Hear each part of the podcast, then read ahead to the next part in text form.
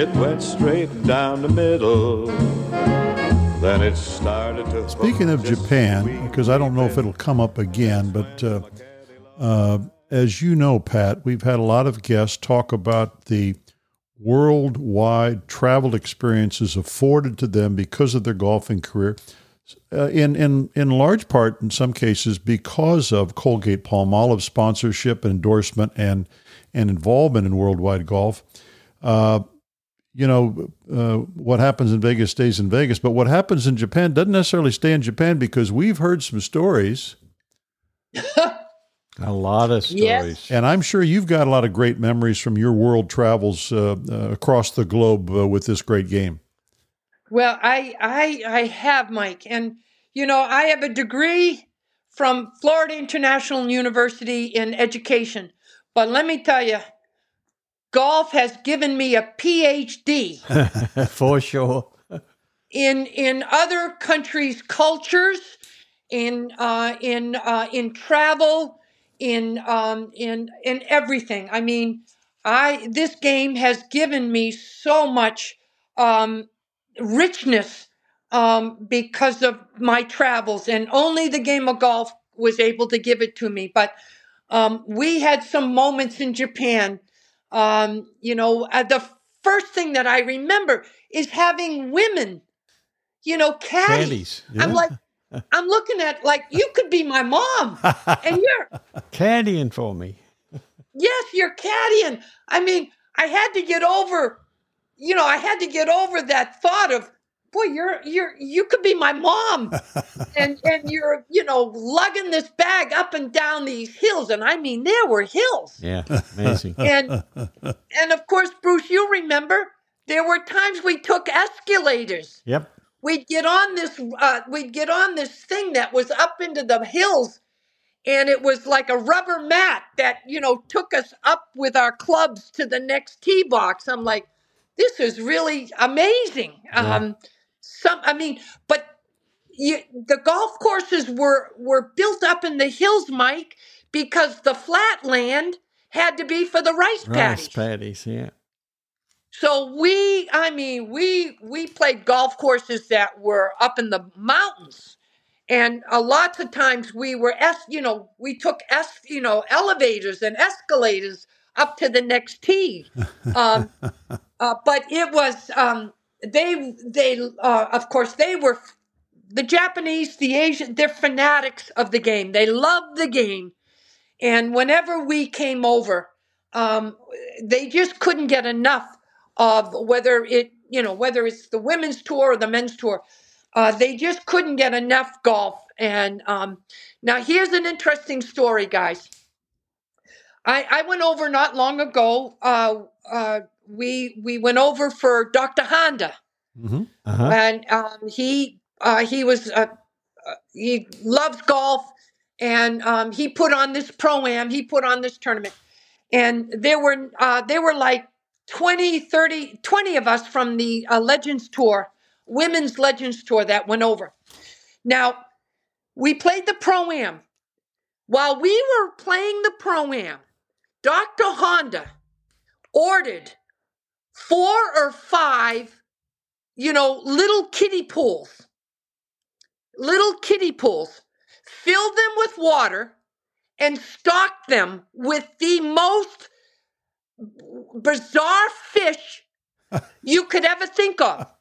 And as a thank you for these pro am people, these guys fished in these pools for these exotic fishes that they could never buy. It would be way too expensive, Mike, for these guys. So there were tuna, there was octopus, there was you name it. Some guys got so frustrated they dived, they jumped into the pool to get that tuna. and once they grabbed that tuna, they would bring it over, and Dr. Honda had a man there that would I don't know, fillet it, clean it up, or, and cook it. Yeah, and they would put it in a baggie, and these guys were singing all the way home for having these exotic fishes that would be way too expensive for them to buy uh, at a fish store. I got to take you back a little bit. Okay. When you were on the regular LPGA tour and you visited Japan, I want to know if you were in the first bus or the second bus. Well, let me tell you, fellas. In the early days, I was in the first bus. In the later days, I was in the second bus. We've heard a lot of great stories about those buses. I mean, there were a lot of great stories, Yeah. and we, you know, we spent. Bruce, you remember we spent hours in them. three or four hours in a bus Yeah. trying to get from the course to our hotel. Yeah. So we had, I mean, we had the music up, we had dancing in the aisles. I mean, I think Amy Alcott's got still got bruises on her hips from from you know banging into the seats that were on the bus. Funny, funny And- stories. Uh, And uh, you know, we used to get chits. We used to get dinner chits. And at the end of the week, when we didn't use our chits, we'd all put them in a pool, and then the beer, the wine, the soda, you name it, that bus was full full. of whatever. And it would, you know, it would take us three hours to get home, four hours to get home with that Tokyo traffic Yeah. but we we we really did have a great time. And then one year we had a toga party where we all put on our kimonos and our bathrobes and we would meet in other rooms and we would have a toga party. we, we we had some great fun. Yeah. And you know, and it was interesting too, Bruce, because when we were home, we were scattered. Yeah. Sunday night Sunday night would come and we were all off in different directions. But when we went to Japan, we were together and we bonded for that week and a half to 2 weeks that we were over there playing and it was really a lot of fun. Good times and life lessons. Oh, without a doubt. Without a doubt. Yeah. Well, let's finish up with 1990. Uh, we talked about uh, your win at Moon Valley. Uh, you finished the year with a, a win at Corning uh, by three over Patty Sheehan. And then um, that sort of just leads us into another sort of career year. Of course, it wasn't a three major year, but you still were player of the year, dollar winner, Vare Trophy winner, four Yeah. victories. Let's start it off, Bruce, um, at the 1991 Centel Classic. And guess who was the victim again? Ayako Okamoto finished second. Yes. Yep. I mean that um that that was up in um up in northern uh, Florida Yeah. and um it was uh, I believe it was on the golf course that um the head coach of Florida State Bobby Bobby Bowden was Uh, at. Yeah, Killearn Country Club. Yes, and um, that was uh, it was a tough golf course. I remember having, I mean, today these kids don't know what a two iron is, Bruce. hmm But I remember in a couple holes, I had to hit a two iron into some of these holes, and um, and and and of course Ayako, um, I I just yeah I I played well enough just to uh, just take her by one, and um, again I my my hope and dream was to be player of the year at least once. But in 1991, to have done it a second time, that that just um, that was beyond um, my wildest dreams that I would do it a second time. And again, it helped validate the hard work and what I what I fretted about in '86, um, trying to back it up. And, and you did it on the strength of a pretty good September, Bruce. Boy, I'll say she. Uh, ah, how about this rail charity golf classic? Six shots winner over Danielle Ammaccapane with Yes. rounds of 67, 65, 65, 19 under par for three rounds. What? That's some scoring. And no jail at the rail. There's no jail at the rail, fellas. You're right. and uh, that was uh, that was that was a, a great week. I mean, I everything was working that week. I I putted fantastic, and um, you know to have uh, you know to have that moment again, uh, and again, uh, fellas, it, this is all leading up to my 30 wins that I needed to be an LPGA Hall of Fame, and um, the rail was was part of uh, that journey, and and I'm you know so grateful. So you won you won again at uh, Safeco, uh, Meridian Yes, Valley Country Club, and then yes, your Hall of Fame victory came in the MBS LPGA Yes. Classic at uh, Los Coyotes Country Club, where she, where you beat Michelle Estill. yes. Um, the Safeco Classic, guys, was a was uh, was an interesting um, was an interesting win. Um, on the 18th hole, I hit my driver into a creek, and I had to take. Uh, I had to, you know, uh, one cl- two club lengths, one, you know, from the creek, and then, um, you know, couldn't. Re- it was a par five, so I'm in one, out two. I hit. I hit up. I can't reach the green, so I hit up on this par five, and so now I have a wedge in, and I hit my wedge. Uh, I don't know about twenty feet. Again, twenty feet, and um, you know, Rosie's. You know, Rosie's getting her bag packed, ready to, you know, you know, uh, go to the airport.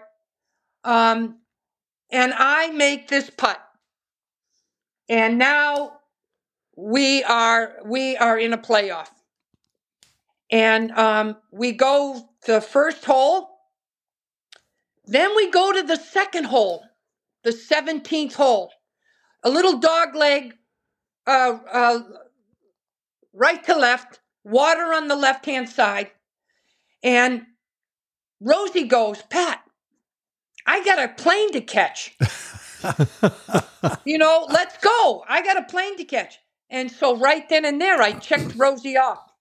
And sure enough, I won on that second playoff hole uh, with a birdie, and Rosie was able to catch her plane. And you were happy to put her on the plane. Rosie Jones was a heck of a player. She just never got that major, did she? No, she didn't, and she was a tough. Uh, she she was a grinder too, Mike, and a very good putter. Um, her short game was, you know, was terrific. Um, but yep, she never. Uh, she came close, but never got that major. And then, guys, it was almost like um, after I won uh, that Safeco, the it was almost like the man upstairs said, "Pat, just hang on. I'm not going to let you sit around and you know waited out any longer." Um, you know, when I got to uh, the MBS at Los Coyotes, um, it was uh, it was a you know it was automatic. I mean, um, I I mean I just knew that um, I I I knew right then the moment I made the putt that um, I was I won and that I didn't have to wait for any vote. I didn't have to wait for um, any media to uh, look at my record. I knew right then and there that I was a Hall of Famer on the LPGA Tour, and the World Golf Hall of Fame wasn't even in existence. Uh, it wasn't even a thought. Um, uh, and so I knew right then and there that um, I was I was a Hall of Famer, and my my journey, uh, my goals had been reached. My journey um, was basically um, completed. Were there thoughts of your father?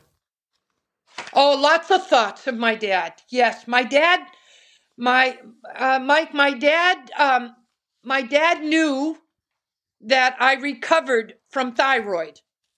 You know, he saw my he saw my my my spiral down. He did see my recovery, but my dad did not see me enter um, the the LPGA Hall of Fame. He had passed away um, before I had made that mark. Yeah. But he knew I was on. I was going to make it. I mean, uh, the way I had recovered from my thyroid, but uh, Daddy, uh, Daddy did not see the moment. You know, in, in retrospect, uh, we've had a few guests I remember, Bruce, talk about, as Pat just mentioned, achieving a, a large goal they had set for themselves, a career goal, and then experienced a letdown. Yeah. Yeah. Right? Uh, unavoidable because your mindset is so geared toward this happening, you achieve it. What's next? And some talk about not setting that next goal, for example. What happened in your case, uh, Pat? Uh, was there a letdown? There was that, uh, Mike. In fact, I called Dr. Rotella and I said, Doc, what do I do now? and he said, Well, Pat, we got to set new goals. But it was tough, though, Mike. I have to say, it was a tough mindset to let go of. I mean, I knew deep in my heart and my mind that I I achieved my ultimate goal, and that was LPGA Hall of Fame. And um, I, you know, it it it never, you know, I I I, tried to play tricks with myself, but um, it just never was quite the same. The bonus, the bonus was I won in 1995, the Health South, um, and um, and that was my last win um, on the LPGA tour, and so that kind of you know the bonus was winning again after you know I had completed what I thought was the ultimate goal, Yeah. uh, but yet um, there was one more. and that was in 95 but let's be real uh, you're at the pinnacle of your career. You, you finish another outstanding year in 1991 but you're 40 years old.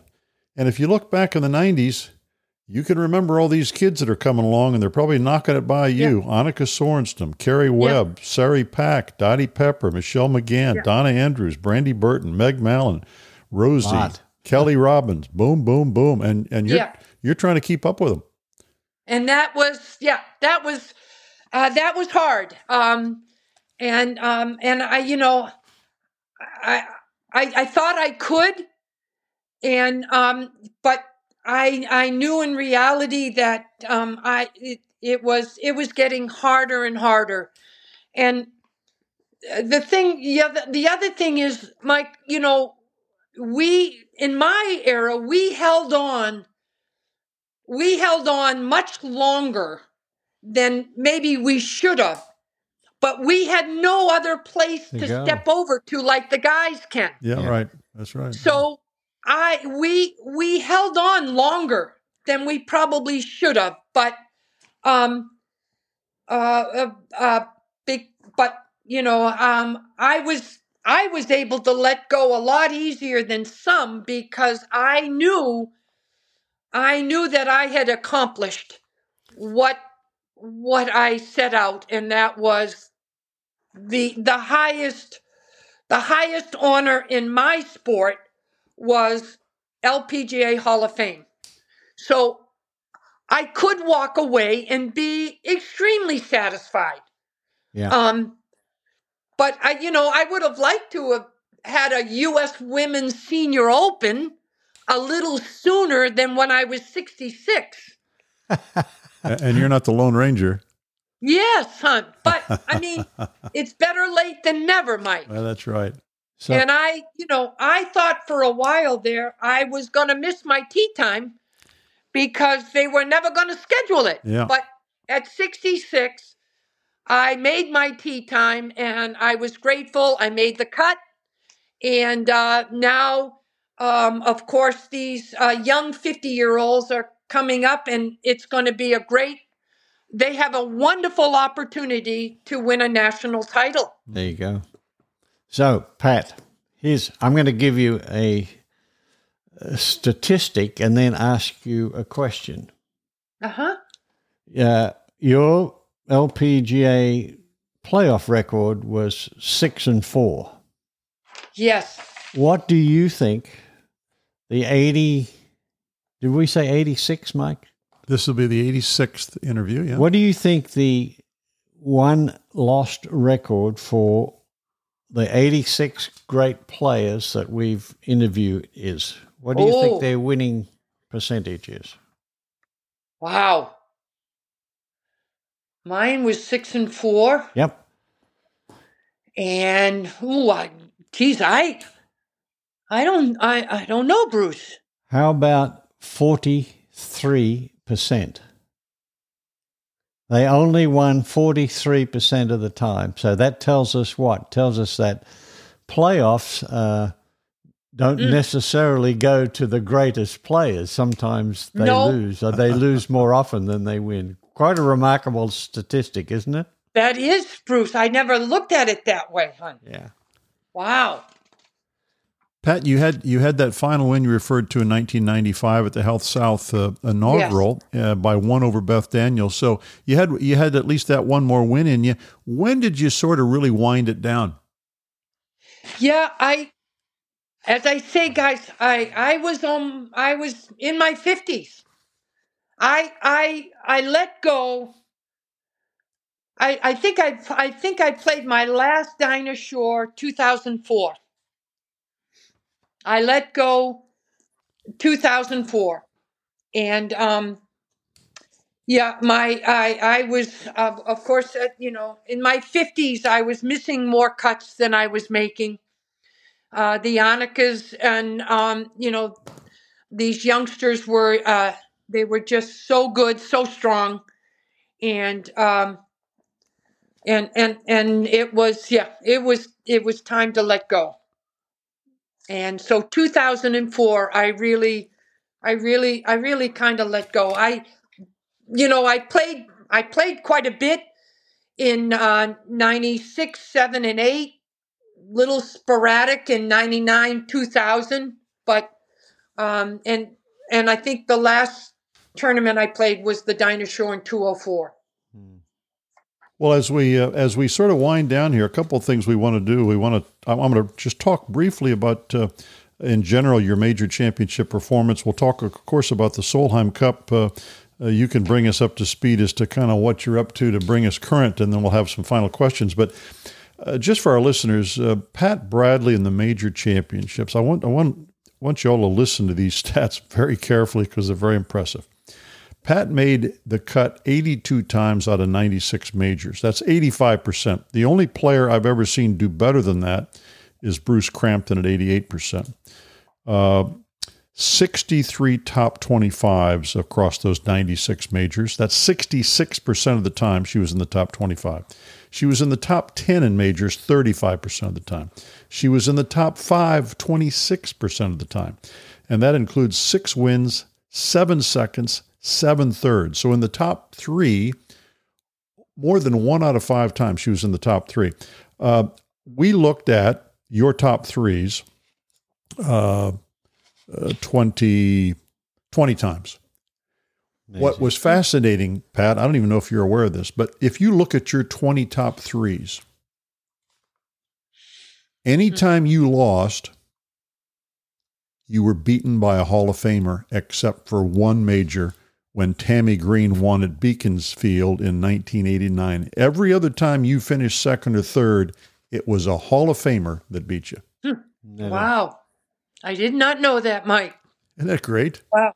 That's amazing, huh? Yes. That's amazing. Of course, we've touched on some of your, your close calls. Uh, you know, we, we probably spent another half an hour just going through. Yeah, yeah, yeah. You, but yeah, but guys. but you highlighted some of them that, that are front and center in your mind in terms of woulda, shoulda, coulda. But you talk about again uh, uh, coming to play every day. Th that major record is is quite unbelievable.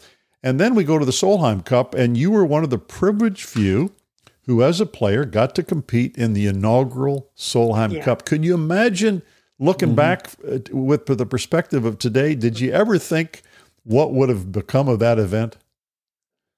I know it, Mike. I mean, I remember that event, and I'm going to tell you a little story. There was only eight of us back in 1990. You know, we were just getting our feet wet. We were just finding, you know, the right the right uh, ingredients or whatever. Um, and Nancy and I, we were paired together the first day, and it was alternate shot. And you know, nowadays you watch these uh, captains, and you know, it's all you know, it's scientific, it's this, that, the other, you know. But so we're on the putting green, Nancy and I, getting ready. We're gonna play. Uh, we're gonna play Laura Davies and Alison Nicholas. Yep. Pretty Yeah. good team. And so we're on the putting green, and Nancy, you know, comes over and says, "Pat, how how do you feel?" I said, "Oh, I feel great, Nancy. How are you feel?" Well, I feel good. you know, I you know, I said, "Well, you know," I said, "I'm a little nervous." Nancy goes, "Yeah, uh, I'm a little nervous too." I said, "Okay, you know, that's all right." So now we're walking to the first tee, First first match out. first match out. Yeah. So Nancy goes, uh, "Well, Pat, uh, what do you think?" I said, "Well, I said, I, I you know, I, I mean, you know, Nancy, I like odd numbers. I don't mind odd. you know, what do you think?" Well, I don't mind even. I said, "We know sometimes I'm an oddball, Nance. I can take odd. Okay, you take odd." So, lo and behold. I hit the first tee shot in all of Solheim history. Yeah. And Nancy, to this day, can't get over she gave it up. Well, she had a She- chance, didn't she? She had a chance, Bruce. She passed it. She she passed it off. Today, that decision that you two made on the practice green would have been made months in advance. yeah. Of course it would have. Yeah. Oh, absolutely. And what ball are you using? and you know, how far do you hit it off? The, you know, Oh, it yeah. was Yeah. So, and and there's a good trivia question, hon. If somebody says, you know, who hit the first ball in Solheim Cup history, bet, PB. bet your house on it because they're gonna pick Lopez, and Yeah. it was me. There you Yeah. go. So, but that was the start of history, and you know, to see where it's come today, guys. I mean, it It's took amazing. the Ryder Cup. 30 something years to get to the crescendo it is at this moment. It has taken the ladies' Solheim Cup, you know, like, you know, 10 years, 12 years to get to the crescendo. It, uh, the crescendo it is now. So, um, it really is. I was over. I, I went to Spain um, this year and, and, and cheered on the USA. And um, it's interesting. In 33 years, they had a tie.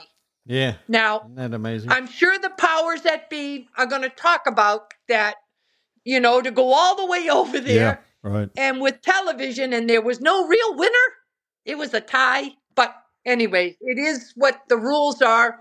And I'm sure they're going to talk about um, maybe for the next one. But it was um, the the the golf that these young ladies are playing is just um, it's just incredible. It's just wonderful to see. Yeah. Well, yeah, the record uh, will show that that first Solheim Cup was contested at Lake Nona, and the captains were Kathy Whitworth on the U.S. side and Mickey Walker Mickey Walker on the GBNI Yep. side.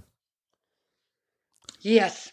Had a pretty good team, five Hall of Famers. You had six Hall of Famers on that 92 team. Uh, and then uh, you finished up as a player in, in, in at playing at Wales with Judy Rankin Yep. as your captain, 96. Another five Yep. Hall of Famers on that team. So you had some strong, strong teams over the years. Without a doubt. Yes. How different was it being the captain in 2000 when you went to Loch Lomond and, and went against uh, Dale Reid and the, and the girls there? Yes, Mike. I mean, uh, 2000 was an interesting year. Um, first of all, we were supposed to play in September, but because of the Olympics, we were pushed to October. Now, in Scotland, October is not just the rainy season, it's the mega. It's the mega rainy It can get cold too. yeah. and it can be cold. In fact, it was so rainy that at at the beginning of the week, uh, Dale and I, we had to pick one player in case the event was rained out.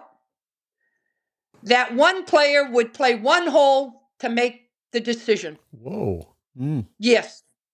Because we were bumped from September to October, we didn't have a morning or an afternoon session. There was not enough daylight. We only had one session a day. And so that made it difficult. You know, if you had a tough first day, um, you know, it was tough to fight back. You know, it was, um, yeah, it was, uh, it, we didn't have the luxury of, um, you know, a Friday morning, a Friday afternoon, a Saturday morning, a Saturday afternoon. So, um, it was, I had a great, I had a great group of players. Um, I learned a lot. Um, you know, we lost at Loch Lomond. It was Loch Lomond was a great golf course. It had a lot of risk and reward, Mhm. um, which you like for match play. Um, but um, uh, we, we we as a team came up a little short, and so um, that that that was it. It was a tough. It was it was a different. Um, it was a different uh, week for Solheim. It's got to be uh, frustrating because uh, there's only so much you can do once you set the lineup. You didn't hit any shots. No, I know. Uh, yeah, and it was, you know, with the weather. I mean, it it rained. I mean, people were breaking their wrists, breaking their ankles, slipping down the hills. Uh, you know, I mean, you couldn't you couldn't drive a cart because uh, the carts would get stuck in mud. Um, yeah, I mean, it was uh, it it it was uh, it was it was a tough week for all of us, both you know, both uh, both America and and in Europe. Uh, but the Europeans, um, they played a little bit better, and um, you know, it was uh, it was what it was, and um, yeah, that was a long time ago. Well, there, there were a lot of experiences you had with the Handa Cup as well, and then you sort of touched Yeah. on uh, a little bit of uh, experience with the Legends, particularly being able to play Chicago golf in that inaugural senior U.S. Women's Open. Yeah, that was special. I mean, I, I mean, I turned. Yeah, I, I, mean, it was 16 years into, um, you know, waiting for uh, the USGA to decide um, whether to have a women's senior open or not. I was 66. Um, I had gone, I had gone to a number of the um, USGA uh, February meetings. Um, and of course, when they saw me, they they went running. they knew what the topic was, huh? yeah, they knew exactly what the topic was. Um, but Good for you. you know, it is what it is. And um, as I say, I thought I was going to miss my tee time. I thought they were going to wait way too long. Uh, but I was able to play at Chicago, which was, boy, what a fabulous. What a great track, huh? That was a that was a lot of fun. It was a great, it was a great pick for the seniors for for us. Um, and I think they're going to go back there um, Wow. uh, down in the future because it was such a good course. Yeah. But It's a great track. it was that, and um, and I made the cut, and um, you know, and it was a it was very rewarding to do that. It'd been so long since I had really, you know, played competitively, and you know, Bruce, you know, in order to keep up your your stamina and every, you got to play. You You, got to have have reps. Yeah. You got to have rounds, and of course, um, you know, at that stage, it you know, it, it was harder to maintain. But as I say, it was. I, I was thrilled to uh, to play in the very first one. Well, as we sort of wind down our visit with Pat Bradley, Bruce, uh, you know, you look at some of the accolades in addition to the Hall of Fame inductions, uh, both for the World Golf Hall of Fame and the LPGA Hall of Fame. There, there are a few other great awards that were bestowed upon this lady as well. Yeah, the uh, LPGA William and uh, Mousie Powell Award was one. The uh, Yep. the LPGA Patty Berg Award, which I'm sure that gave you great pleasure in receiving that, Yes. and a New Hampshire Golf Hall of Fame too. And uh, you went in there with Jane Blalock. I did. Yep, Janie. Uh, you know, grew up grew up in in uh, in um, New Hampshire. Um, I I started my golf at Nashua Country Club, just over the you know the Massachusetts line. Yep. Um, so and then I was uh, I was inducted into the uh, the Massachusetts Golf Hall of Fame. Um, and then uh, a couple other things, fellas. In nineteen in 1998, I received the Gold Tee Award from the Metropolitan Golf Writers Association. hmm Um, in um, in 1989, uh, my family and I received the Jack Nicklaus Golf Family Year Award from the National Golf Foundation. Nice. In 1989, I received the Ben Hogan Award for overcoming my Graves' disease and bouncing back and winning again. That's great. And then, um, of course, guys, in 1998, the World Golf Hall of Fame was established. And I think about 30 of us, um, 30 of us went into, um, went into the Hall of Fame, the World Golf Hall of Fame down in St. Augustine, which now next year in June, um, we will be in Pinehurst. Pinehurst next year. Yeah, so I'm looking forward to seeing where our new home is in Pinehurst. Yeah. Mike and I hope to see you there. Oh, nice. Yes, nice. Yeah.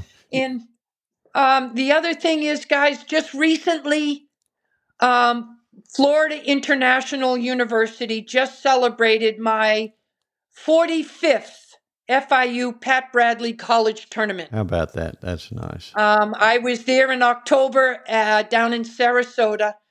And to think, guys, to think 45 years ago, FIU then knew how important it was to have women's golf uh, um, at, at, um, at FIU. So I'm proud of my college for, Yeah. You know, recognizing that 45 years ago, how important women's golf was. Well, that's terrific. Uh, and Pat, you may not know this, but in closing, Bruce and I now have a tradition of asking our guests three final questions. Are you ready? Okay. All right. I always defer to my elder statesman here, my my senior partner, to ask the first question. Okay, Pat. I'm going to take mm-hmm. you back when you first went on the tour Yes, and Bruce. give you the knowledge that you have today and hmm. ask you the question what would you have done differently? Oh boy. Yeah, I. Oh boy. No, I mean, I, I, I, I, I've said it before. The timing for me, Bruce, was absolutely perfect. I accomplished more than I ever dreamed from growing up in Westford, Massachusetts, where there are no golf courses back then. Uh, there was no AJGA. There, you know, I, I, I accomplished so much, and I was in a time where I knew, I knew the um, the greats of our game. I knew um, the founders of our game, and I walked alongside of our founders of the game, and the Betsy Rawls and the Carol Manns and the Sandra Haynies. I, I, I wouldn't do anything different. There you go. So, second question, and perhaps there are a few candidates for this, but we're going to give you one career mulligan, one shot to do over. Which one would it be? Oh boy.